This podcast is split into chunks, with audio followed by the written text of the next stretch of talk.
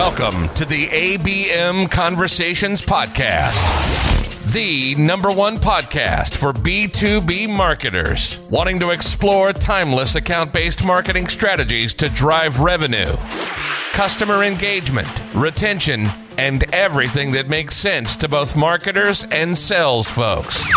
No more fluff. No more vanity metrics. Live from India, made for the world. And now your hosts, Yaag and Manish. Hello and welcome everyone to yet another episode of the ABM Conversations podcast.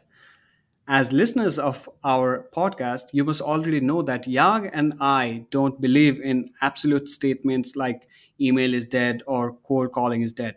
But if there's one thing Yaag and I can agree on, it's the belief that there's no room for fluff in sales and marketing. And if you have heard of the phrase death to fluff on LinkedIn or elsewhere, you might already have guessed our guest for today's episode of the ABM Conversations podcast. We have Belal Batrawy with us on the show today. Welcome to the show, Belal. Thank you so much for having me, guys. It's it's it's an honor. I I I hope people have heard. That would be so cool if people have heard "Death to Fluff" somewhere on LinkedIn. That's like, that's when you know you got a cool slogan when other people use it. I'm absolutely sure a lot of uh, marketers uh, that we know in our circle have heard of. I mean, that's how we found you, right? So, aside, uh, Belal, your journey has been a very fascinating one. Uh, you have been a startup person, and uh, you have been a lot of you have been a part of a lot of successful startups like uh, Connectifier. You guys mm. took LinkedIn head on and then uh, you got acquired by LinkedIn in 2016. You've been also recognized as a top sales influencer by uh, reputed organizations like SalesLoft, LinkedIn, Sweetfish, Crunchbase, and AngelList. I can go on and on. But uh, I feel that these accomplishments are only the highlight reels of the hard work that have shaped you into who you are today. So, why don't you give us a little bit of a background about your life before being a sales influencer and uh, your journey so far and what led you to do the things that you're doing right now?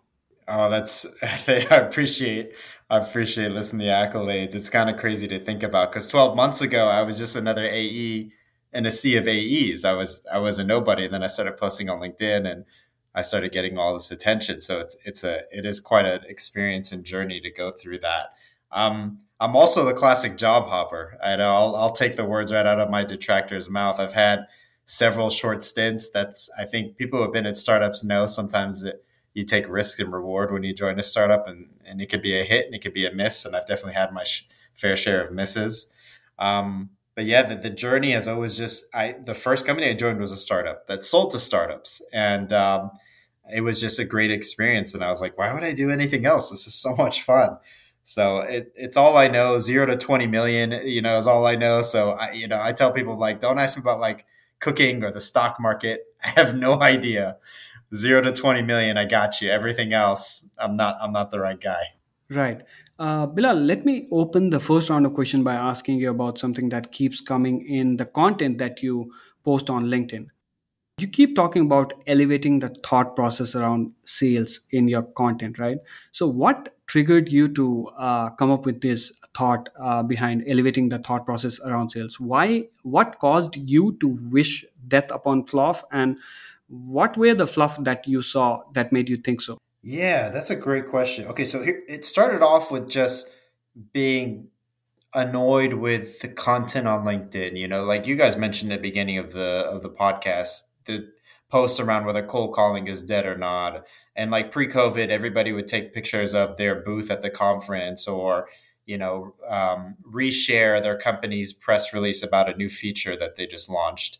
I'm like, nobody cares, right? Like, this is really crappy content. Where's the Where's the real stuff? And then when when COVID hit, there was this wave of people who were like, be empathetic, be empathetic. And I was like, okay, great. Like, I'm sure we can all agree to that. Everyone's nodding their head, but how do you be empathetic in a cold call? Like, like where where is the empathy? Like, no, everybody wants to talk about what. Very few people are talking about how. How do you do these things? Um, how do you structure a cold outbound sequence? Right? How, how do you position pricing? Do you talk about it early or later? Like these things are the difference between average sellers and elite sellers. And, and very few people seem to be getting into the actual how. Everybody just wants to talk about what. So I think that's that was kind of the the calling card for Death to Fluff initially. Now it's kind of morphed into something bigger. Um, but that's how it kind of spawned. Right. So, uh, Belal, um, you know, I started my uh, career in sales and uh, eventually moved into uh, marketing. Um, but one thing, you know, if I can remember from those days, you know, way back in 2009, 2010, while I was selling Microsoft Dynamics implementation services, is that uh, most of my deals um, came through conversations on LinkedIn and on uh, Microsoft communities and uh, forums. So, uh, despite that, you know, I was always mandated to kind of make uh, 120 calls 120 calls per day. Uh, that was what i was actually measured on. And That's my then boss uh, yeah. And my boss back then used to you know uh, keep repeating this phrase called yeah it's a volume game. Uh, and to balance the situation what i used to do is that uh, i used to uh, spend the last one hour of the day making fake calls to uh, get to that Mm. number. I, I just wanted to know if, if this is the scene across the globe and uh, when you were the vp of sales uh, how did you measure your team on Yeah, it, well, it is the scene across sales. Like, um, the common practices of sales are, are definitely not the best practices. Uh, like when I started off in sales, there were no sales sales engagement platforms. Now there are, so you could send a thousand crappy emails a day w- without breaking a sweat, and only cost you pennies on the dollar to do so. So yeah, um, people have been faking dials from the dawn of time. Um, sales has been marked as this hustle game about how much effort you put into it, and it's hard work, and you have to grind, and you have to push yourself, and that's simply not true. Um, and we've have an industry that has accepted a, a profession that has accepted failure as the status quo. So it's okay to work at an organization, which I have. Like I've been at companies where the call to close rate was 2%. And that was okay. And to me, I was like, 98% of what we're doing is leading to failure. In what other context could there ever be a scenario like that where that's considered acceptable? Um, so when I finally did get my chance to be the VP of sale and run things, I told my team, I will reward you for efficiency, for effectiveness. You show me a better way, teach it to the team, and I'll pay you for that. Because your ability to close your deals is incremental value to me. Your ability to teach your peers the same techniques and for them to replicate your success is exponential value to me. Now, show me the sales organization that actually studies, dissects, trains, and rewards their sellers for producing better outcomes versus what you experienced, which was where are your 120 dials? I don't care that you're getting business from Microsoft Communities, which is a stroke of pure genius. I'd rather you sit there and just grind your teeth.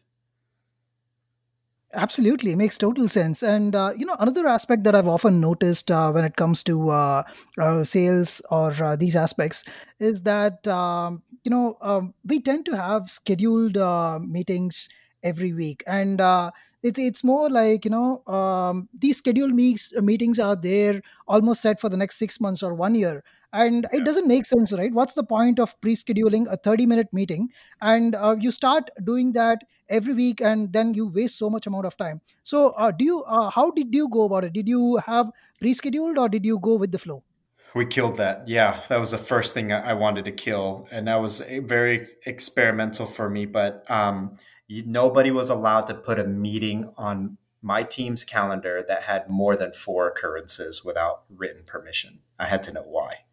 I mean, just the idea that we're going to put a meeting in perpetuity till you know all of us are either fired or quit is insane. It makes no sense. Right? As soon as you put a meeting like that, it's automatically disrespected because clearly you don't view that time as value, as valuable or as productive if you're scheduling out to infinity and beyond.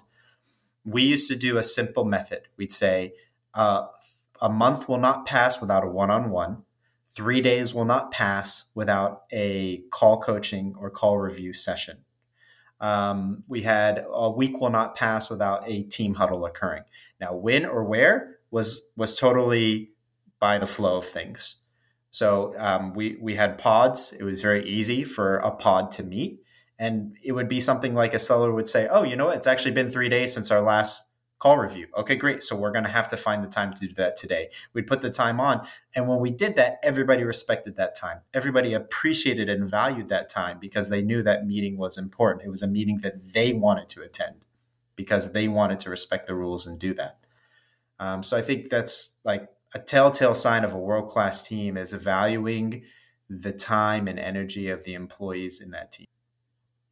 Based on what you just said, I have two questions for you, Belal. Number one is uh, what's one thing that you wish salespeople across the world should stop doing, according to you? Um, the number one mistake that sellers are doing across the world, which is really hard, and and six sales trainings failed to teach me this. Um, I wish I had known it sooner. Was you naturally put yourself center stage, right? We are naturally egocentric and self centered. I'm the center of my universe. You're the center of yours. Great selling is putting your prospect or buyer in the center of the universe. And that's an unnatural act. It requires brain power and concentration to remove yourself as the hero and make them the hero. And then you are supposed to play like Merlin, who gives the hero the magic sword to slay the dragon that is a very difficult mental shift to make. Uh, and you have to you have to concentrate because you're going against the natural order of your brain. But if you do, you will reap the rewards. I, I love that answer. That's a great uh, analogy as well. Now, you've talked about the fluff, we've talked about uh, bad practices like unnecessary meetings and all that. And you also keep talking about how you can't teach selling or understanding uh, the buyer uh, when it comes to the sales profession right? Majority of sales and marketing training are either about product technology or some random role play in the name of objection handling. But if not for training or courses how do you think can new and ambitious salespeople develop their expertise in sales? Can you perhaps uh, give our listeners three to five pointers on how they can become a kick ass sales professional without the unnecessary hassles? Yeah, that's I mean that's a fantastic question. And and part of this, I mean you alluded to it with the product training. The reality is we are cursed with knowledge as sellers and marketers. And we fail to understand or our our minds naturally contextualize. We do not decontextualize it's very hard for our brains to decontextualize. So, you know, when you're talking to a prospect, they have no context to who you are, what you do, what you're about, or any of that stuff. You have all of that stuck in your brain. So it's very hard to drop down to their level when you're on another level. So understanding the buyer's journey is is one of the most critical things sales and marketers can do.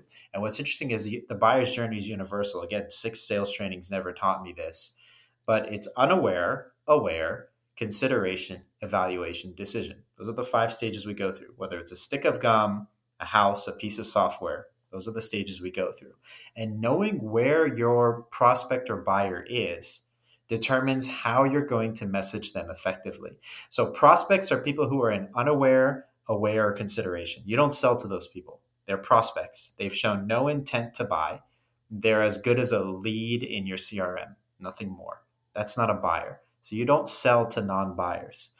People become buyers when they show intent. Intent is things like they've thought about a budget, they've aligned goals or outcomes, desired outcomes from the product or project that they're working on.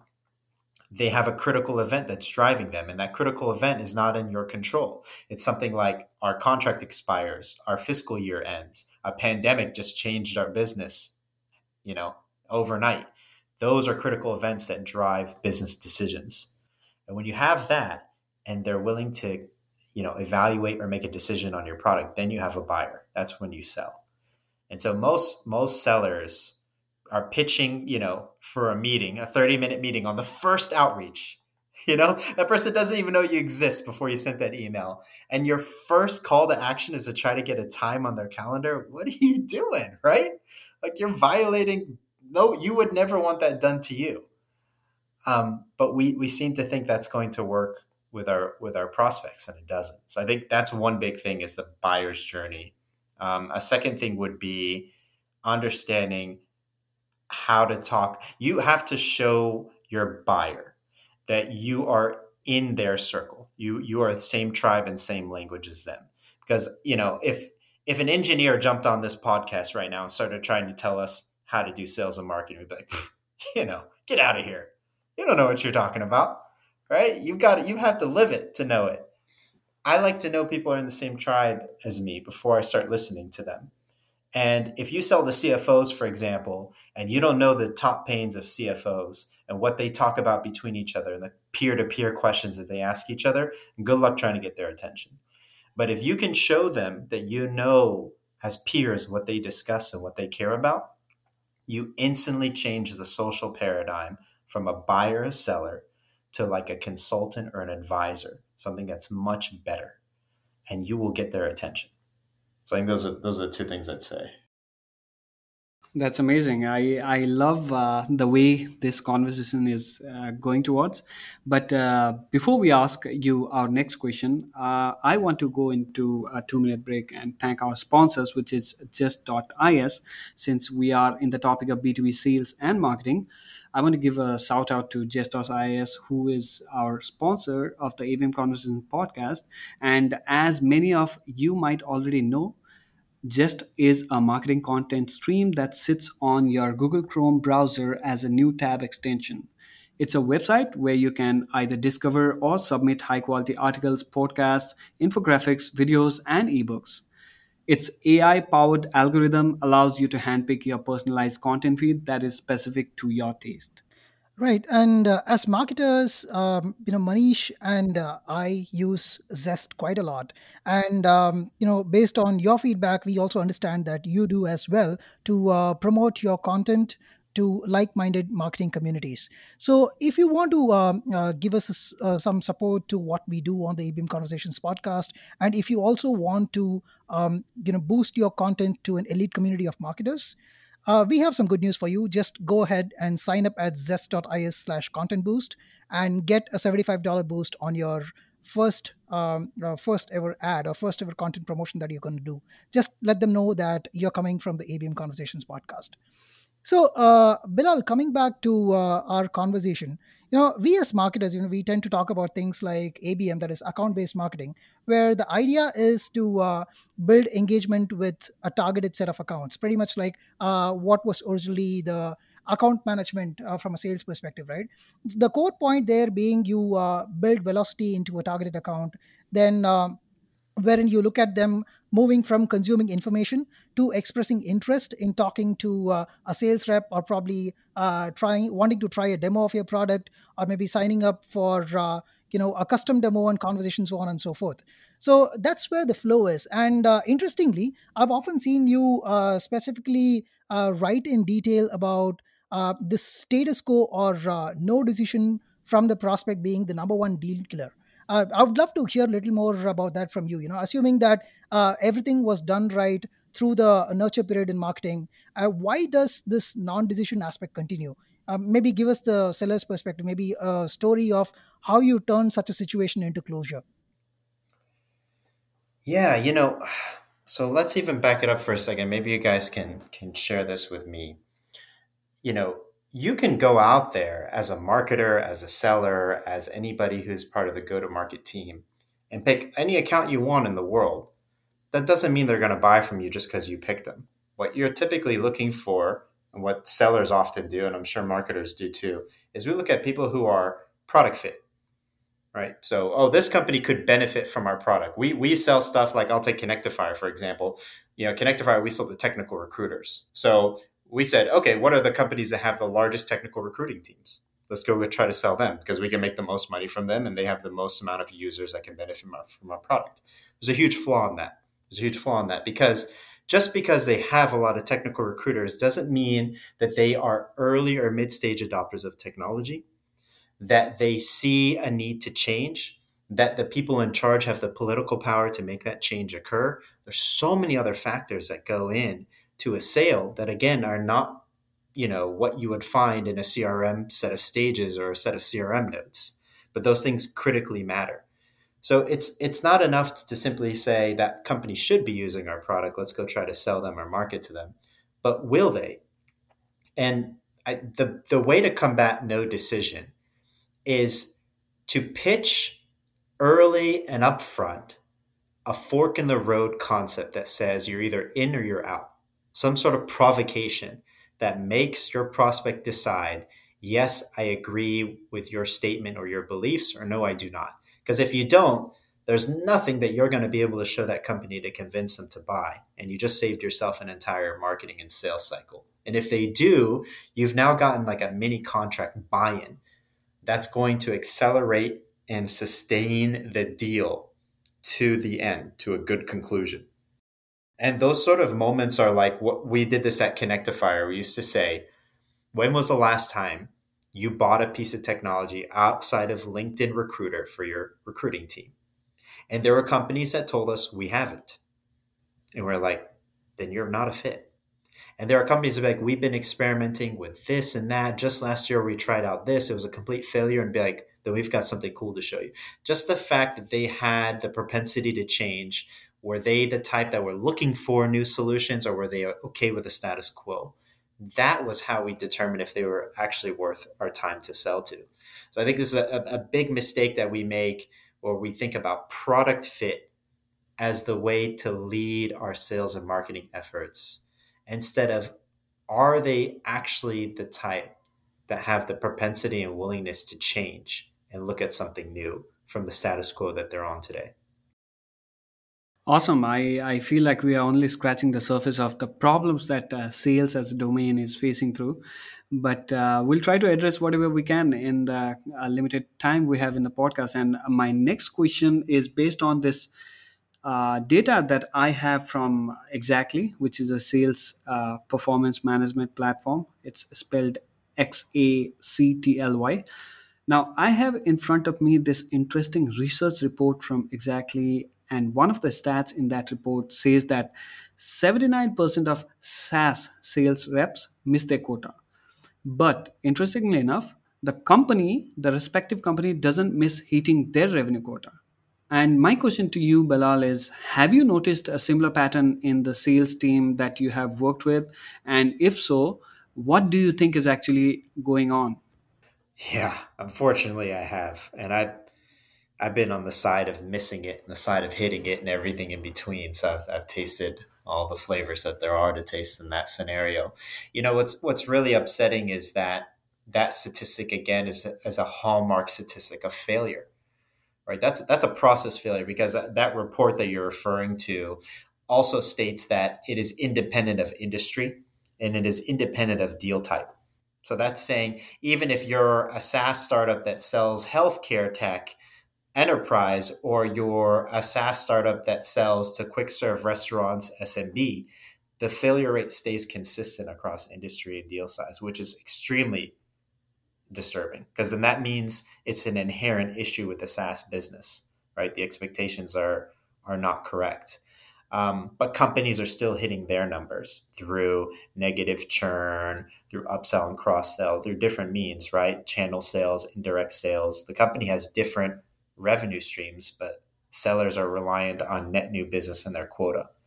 So that that's a major, major process failure, um, and it, it it's worth a good hard look as to why that's happening. Now I, I have my guesses. I don't know if you want to hear them. I have some guesses as to why, but clearly something has gone wrong in the SaaS model because sellers are getting churned out at an alarming rate.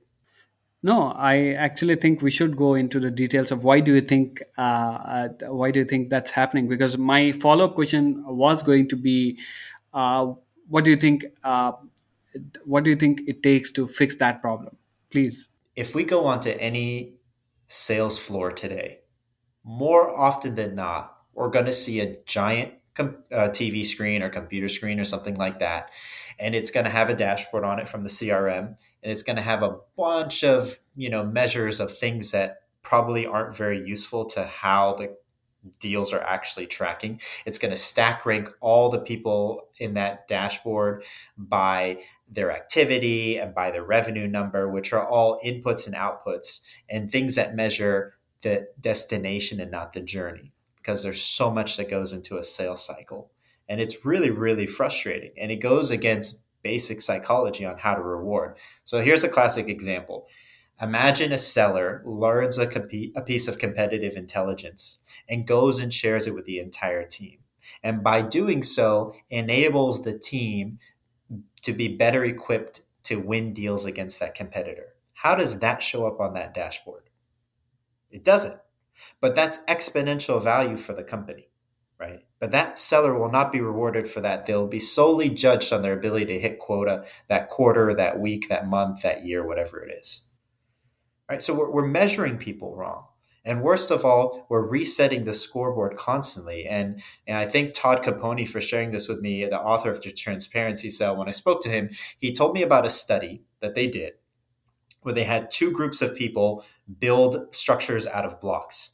And every time you built the structure, you'd get paid a certain dollar amount, some nominal amount, $15, $10, and they'd have them keep going. The difference between the two groups was with one group, they would take what they built, destroy it, and give them the blocks back again. The second group, they would take what they built, put it on a shelf, and then give them a new set of blocks. Every single time they did this study, they found the group where they preserved their work, went further, and did more at a faster pace than the ones that did not. We like to see our accomplishments. We like to see our work preserved. We like to see growth. We're naturally oriented that way. How does resetting the scoreboard every single week, month, quarter, year make sense? Right? It, it, again, it, it just, we're not measuring people the right way. We're just looking at outputs. We're looking at the destination, not the journey. And I would wager that those businesses, those SaaS companies that are hitting their revenue targets, but are completely failing in preserving their, their workforce and their employee engagement, are the same ones that we hear about, like the WeWorks of the world, that reach that level but still can't be cash positive. Right, totally kind of uh, makes a lot of sense, right? So you invest on the right kind of people and make sure that uh, you uh, keep them with you. Fantastic. So, uh, moving a little further, uh, uh, Belal, uh, now now that we have come close to the 30 minute mark, uh, let's go into the rapid fire questions. Are you ready for it? Oh, yeah. Okay, here we go. You guys ask good questions. I'm worried. right. So we're going to ask, um, you know, simple four or five questions. You can answer it crisply, or you can expand it based on how you feel about it. There is no uh, hard and fast rules to that. So uh, here's my first question. I think this is going to be easy what was the one thing or what is the one thing that you've learned about yourself during this pandemic? Oh i do much better in isolation than i thought i did. I, I really do enjoy sometimes i it's nice to just take a break and be kind of cut off and like not have people like I, I, used to think it was very nice to be in the office and have that environment but now i'm realizing it can be really nice especially with the amount of time i've been able to spend with my family. Um, I, I, do kind of like uh, a dose of isolation every now and then. It does does the body good Right, right. Totally get it. In fact, uh, I have a separate space for myself in the home. You know, I'm a bit of introvert myself, so I can totally understand. Nice. And uh, going to uh, the second question, what are the top three qualities that you would look for uh, when you're hiring a sales rep? Ooh, that's really good. You know, hiring sales reps is this enigma. Nobody's really cracked it, and I I will put myself in that category too. I've not cracked it. I've I've made the wrong calls and I've made the right calls and everything in between. What what I've noticed is this you know everybody talks about coachability. It's hard to really test for because you can game that but to some extent you want that in a seller. You want coachability because again um, the failure mounts. It's it's something that it, you know sales is a trade skill not a not a not a degree that you get. And so you have to learn it from from other master sellers just like you would carpentry right? You don't read a book about carpentry. You go study under master carpenter and then you you can then perfect the craft. Sales is the same way. So you want that coachability. Um, we used to test for something at Connectifier called um, constrained creativity.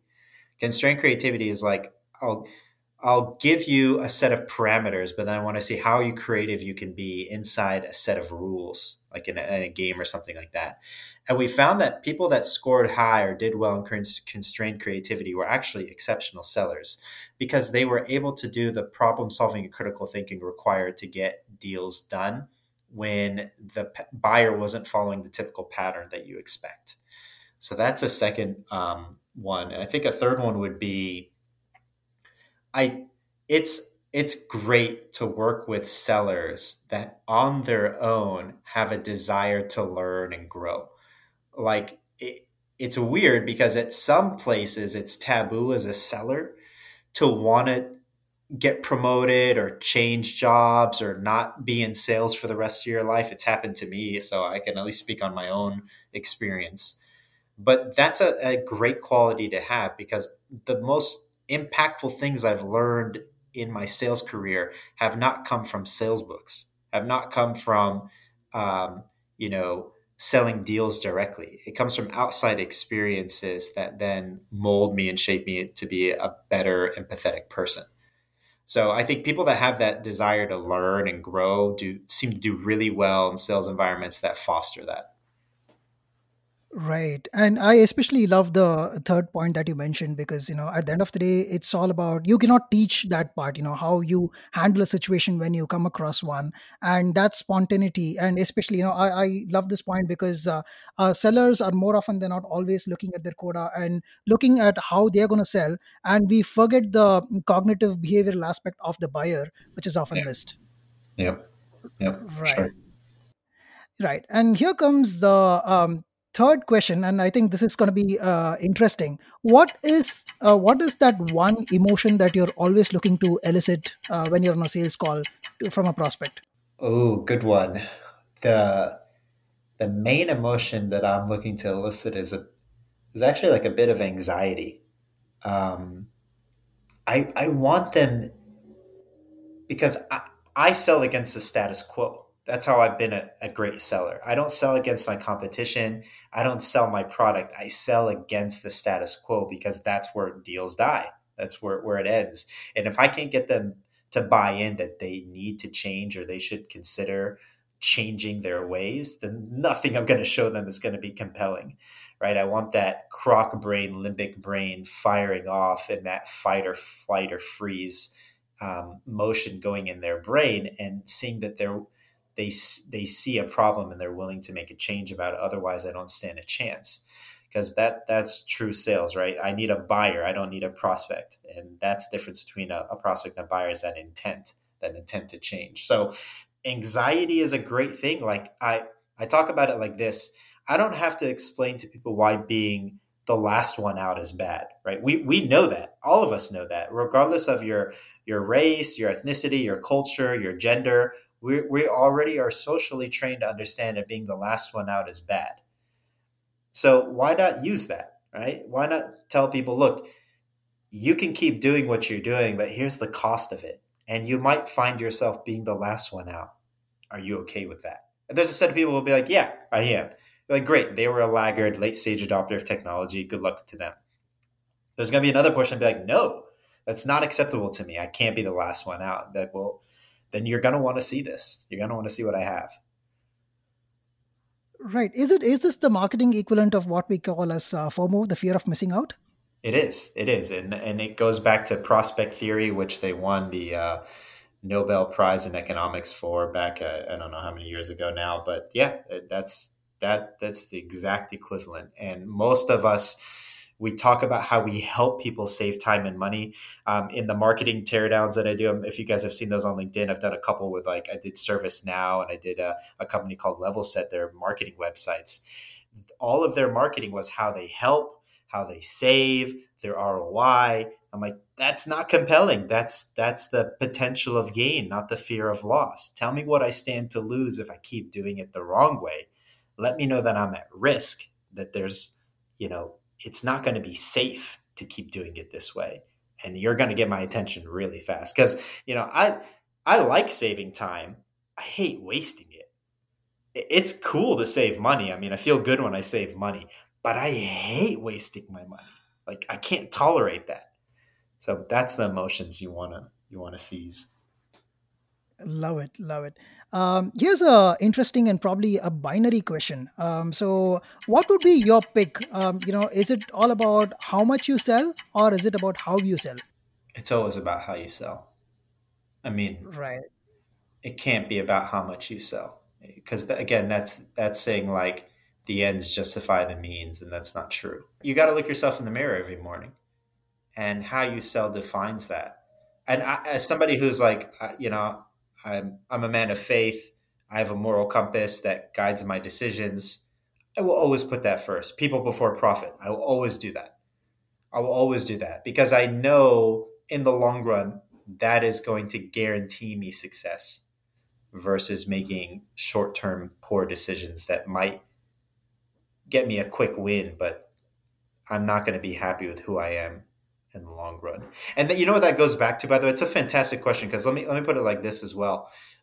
Think of it like this: We've all had this experience before where we felt somebody looking at us, and then we turned and looked across the room and caught a pair of eyes on us. You know, you got you guys know what I'm talking about. You ever had that happen? Right, absolutely, absolutely. We, uh, in fact, it happens to me uh, just like I'm driving a car, and exact at moment when I'm crossing hundred, I look at the screen. Right. yeah. Yeah. And how, how how does that happen, right? Like how do you know to look that or or how did you know that somebody was looking at you and then you turned around and you catch a pair of eyes? Like we we as human beings, there's an unconscious part to us, the subconscious part that comes off. It's the same thing that happens when um, certain chemicals in our body get elevated when we're lying or when we're stressed. It's the same thing that happens when I mean like try try to go do a cold call when you feel depressed. Good luck Right? Like the last thing on earth you want to do when you feel like crap is go make a cold call, and it, and it's your results are going to suck because you feel bad. Right? That's not how you pick yourself up. So the, these things matter because to be an elite seller, the unconscious messaging that you give off, that you're confident in what you sell, that you're that you have integrity, that you have um, you know that you're you're you're not just looking to only serve your best interest. You're not going to be self-centered these things matter. And you know, again, I don't, you know, wh- where where do they happen exactly? At what minute mark of the call does that happen? I'm not sure, but I know for a fact that those things impact the likelihood of a deal to close. Right. Brilliant. So here's my uh, final question, and I think this is a slightly longer question. Um, let's say a customer um, comes to you and uh, compares a product, your product, to a competition that is expensive and also offers better features. So, what would be your, uh, you know, tactic to convert that into a positive conversation? Yeah, you know, this is there's I. It's interesting because I thought about how many ways does a marketer or a seller actually have to delight a potential buyer. And when you start thinking about that, there's very few opportunities that you're going to get to absolutely delight your buyer. There's a couple areas though that are always there. Pricing, competition are two of the top ones that always come up. And wouldn't it be great if you could tell your buyer information about your competitive landscape that they could never find on their own searching G2 or TrustRadius or whatever, you know, whatever review site they go to to try to figure it out. That's a that's a very special moment to flex your subject matter expertise and to show that you are a, a, a trustworthy party in this business exchange, right? Business in good faith. So if I had a first off, if I had a buyer bring up a, co- a competitor before I could, I'd consider that a failure. I want to bring up competition. I want to lead that conversation. I don't want to wait for it to happen because they're one Google search away anyways from finding them. So let me be the first to bring it up. And I want to be very clear about what I think my competition does extremely well. And then I want to be really clear about why I think we do one or two things different and why that matters. And I'm going to ask them, do you think that matters too? I'm going to put it back on them to, to tell me if they think they care about it. So if my competition is more expensive and has better features, I'm going to say that. I beg, they are a better product when it comes to this set of features. You can actually see it right on their website. And I can tell you that for a fact. And that's why they're able to charge more than us. They're an expensive product for that reason. People find success when they use that product because of X, Y, and Z. The reason why not everybody in the market is using them is because of one, two, and three. And we believe that one, two, and three really matter. That's why we built our product this way. It's not for everyone, and we already know that. Let me pause and let me see what are your thoughts? Do you think one, two, and three matter, or are you more on the side of X, Y, and Z? And I make them choose. And that way I know again, do I have a real buyer or do I just have a prospect? Right? Because I don't want to I don't want to be in some competitive bake off and then find out that my competition had the advantage the whole time. They were the first in and they set the rules for the game. That's a waste of time. Right. In fact, uh, you know, I remember one of these examples back in the day when you used to be um, selling data to marketers, and one of your competitor uh, uh, was um, costlier and also had um, broader set of features. Uh, can you just uh, tell us a little bit about that story? I think that was really good one, and our listeners would love it.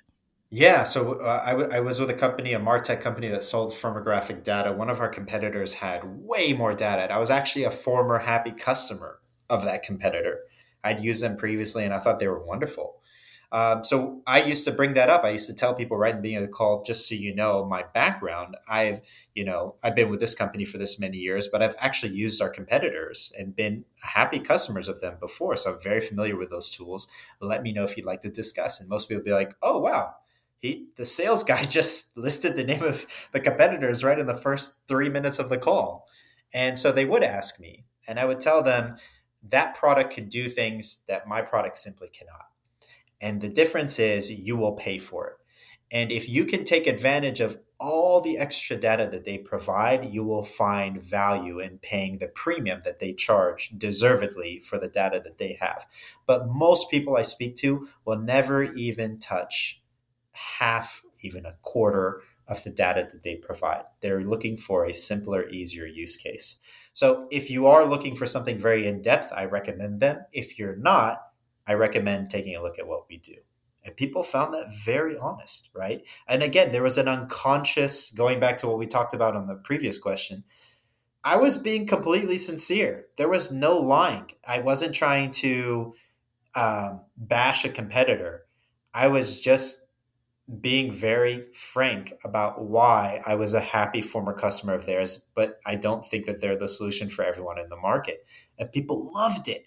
It delighted them. And I was doing it without them asking.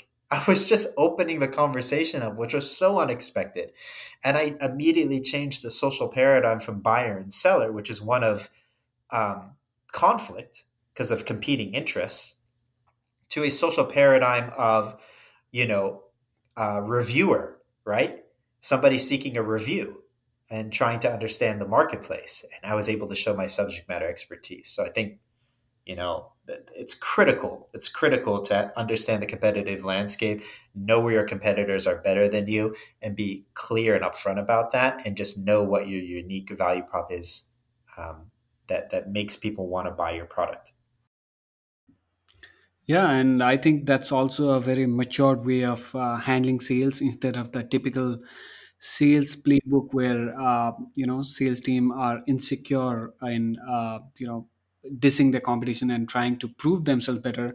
What you talked all earlier about uh, people discovering a competition before you being a failure also reminds me of this golden rule in marketing that says it's better to be first then to be better in marketing and sales. So, uh, definitely a point to think about.